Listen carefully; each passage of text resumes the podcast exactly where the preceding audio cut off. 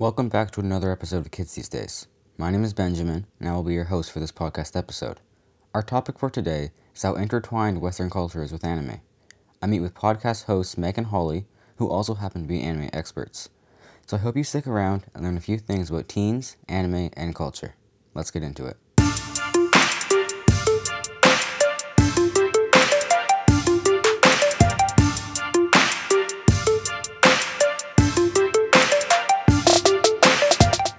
Now, when I say that Western culture is intertwined with anime, I am focusing on shows. If you are a kid, or you have a kid, they have probably watched at least one of the following shows: Pokemon, Dragon Ball Z, Teen Titans, Naruto, Voltron, Powerpuff Girls, Avatar, or Steven Universe. All of these shows have one thing in common: they are animes or have been heavily influenced by anime. And yet kids all around North America watch these shows, and if they are like me, they don't notice that they are actually anime. I grew up watching Pokemon and Teen Titans Go. Pokemon is an anime, and Teen Titans has been heavily influenced by anime, but as a kid, it didn't register in my mind that I was watching an anime. To me, anime was a faraway genre of show that I would never watch, but I've been watching it since I was five years old. So I went and talked with Holly and Meg, who shared a similar experience as children.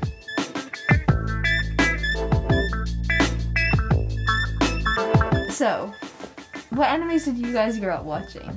Uh, I watched up growing a lot of Ghibli.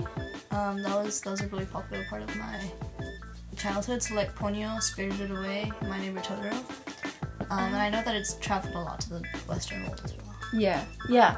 Just to clarify, if you might not know, um, wait, Meg, say it again. Ghibli. You guys say it differently. We say it. We say it. Ghibli. Studio Ghibli is how we say it, but I say it Ghibli. That's how they're learned it. Meg's actually Japanese, so she actually knows how to say it. If we're... I'm saying it wrong, it's gonna be really sad. I I think we're just butchering it, honestly. I yeah. I don't know.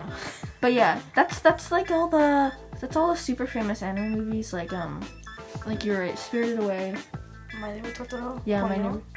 Yeah, um, Castle in the Sky. Castle in the Sky. Cat Returns.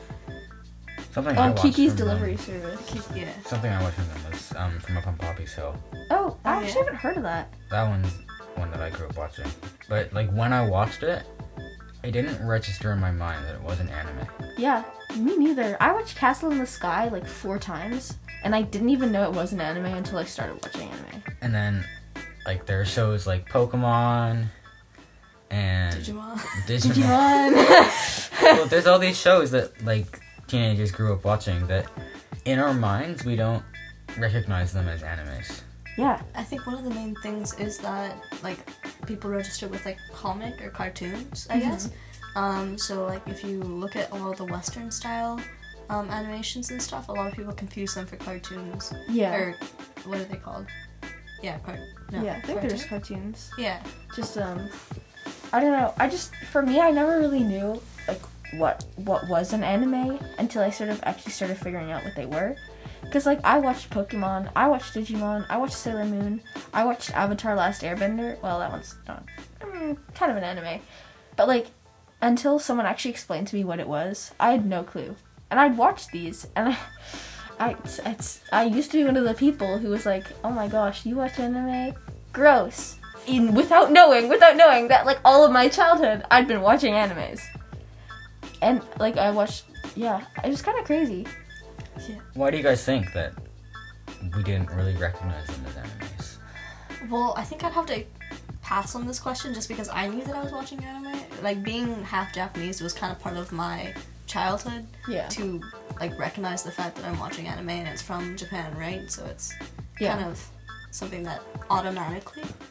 is part of almost everyone's childhood in Japan, I guess. Yeah, it registers for you, I guess. Okay, Holly, then this question's for you. um, why did I think it? Re- why didn't I think it was anime? Um, well, well, because there wasn't like back when I was watching these things, there wasn't like a lot of, I mean, obviously no social media or anything like letting me know it was anime. It's not like I had like people who like regularly watched anime to be like, what anime are you watching? But also like some of those movies got like.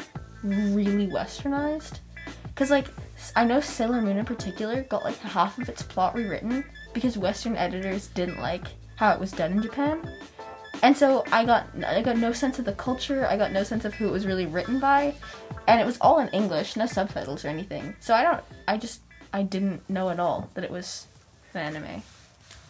Yeah, well for me, like growing up, just watching a lot of Pokemon, um, a lot of Dragon Ball, I sort of like didn't know they were from Japan almost. Yeah.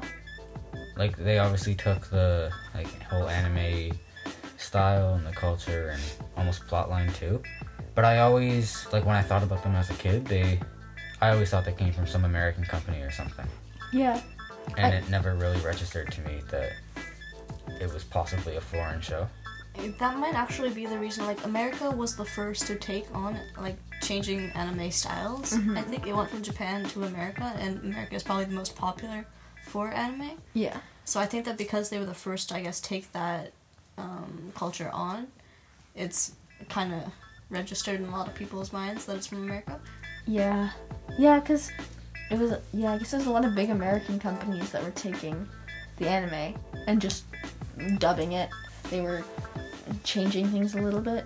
Right, because like I'm not, the majority of the anime websites and stuff, like Crunchyroll and Funimation, I think they're from America. America. Huh. Yeah, and that's, and some of those, and some of like the Crunchyroll's orig- Crunchyroll originals then are not even Japanese. They're not a lot of Japanese, but they're still considered anime. That's so weird.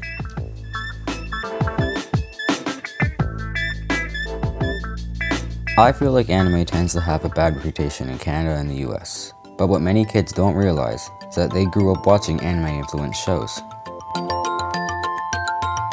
It may have just been childish ignorance, but I think a driving factor behind the fact that kids watch anime without realizing it is that they haven't been exposed to anime in the first place. Even with the emergence of social media, any able-minded parent won't allow, won't allow a seven or eight year old on Instagram. So those kids aren't exposed to anime, so shows like Pokemon are just labeled as comics in their minds. Anime influences much of Western media. Movies like Pacific Rim and Monsters, Incorporated were both heavily influenced by anime. Earlier, Holly mentioned a movie called My Neighbor Totoro, a popular anime that all three of us grew up watching. My Neighbor Totoro is about two sisters who meet a forest spirit and help them through a rough time in their life. Monsters, Incorporated is about monsters and children living in coexistence in different dim- dimensions. The Totoro, the forest spirit, even has a cameo in Toy Story three. Even classics like The Lion King were influenced by anime. The Lion King is heavily similar to an anime called Kimba the, Li- the White Lion. Anime seems like a strictly Japanese form of media, but it actually affects and influences many things in Western culture and Western teenagers. It's very interesting how much you learn when you end up exploring everything around you. Speaking of exploring, I strongly recommend you check out Holly and Meg's podcasts, which will be included in the description. Both of them tackle awesome topics about anime and culture, and they are definitely worth a listen. Thank you for tuning in to another episode of Kids These Days. My name is Benjamin, and I'm your host on this podcast. I hope you enjoyed listening, and I also hope you tune in to the next episode, which is about how the word teenager has changed throughout the years. Have a good one.